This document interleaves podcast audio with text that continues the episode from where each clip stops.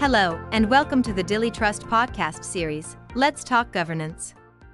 Today's topic A Brand New Year Goal Setting for In House Legal Counsel. To approach the brand new year fully prepared, goal setting is essential for in house legal counsel. The end of 2021 consisted of looking back and jotting down some of the big wins, best practices, and key performing indicators. These aspects will help you and your department analyze what best practices can be continued and which areas need improvement. Here are some goal setting best practices that your legal department or in house counsel can implement. Evaluate your KPIs.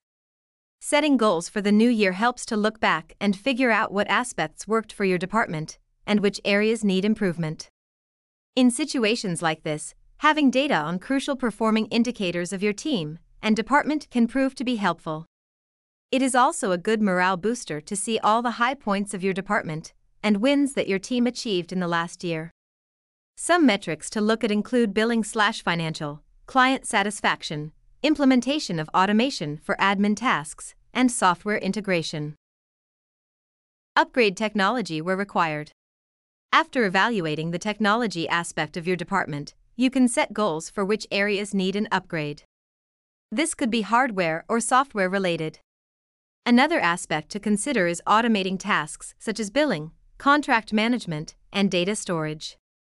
If your company implemented technology in 2021, a new goal could be to see how you can expand this initiative to make processes more straightforward and increase efficiency overall.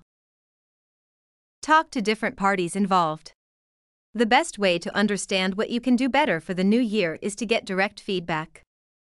Talk to the different departments you work with and your clients, your internal team, and any other external parties you work with. Evaluate what worked well and what can be done better.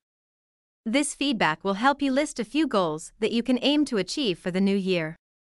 Additionally, you can work with your team and department to set group goals and individual goals for the year. Use the SMART approach. Many teams and companies use the SMART goals approach to create a comprehensive list of goals.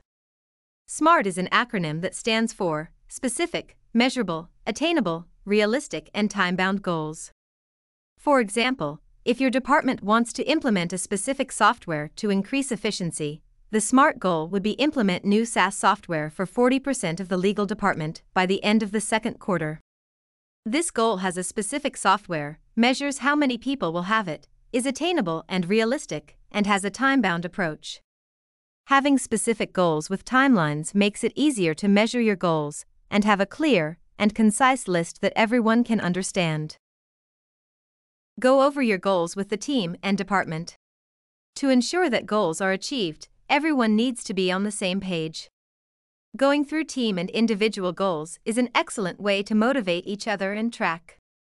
You can have a meeting at the beginning of the year to go through the goals, and maybe every month or every quarter to ensure the goals are on track to being achieved or see which areas need help for goals to be met. All set for the new year. Setting an action plan is crucial once your goals are set for the year. Team meetings, using the right tools, and taking the help of technology can help your legal counsel achieve the goals they want. The in house legal counsel team can achieve all its goals with maximum efficiency with the right approach. All you need is a smart approach, regular team meetings, feedback from parties involved, and the right technology. These aspects will help your department pave the path to achieving great things in the new year.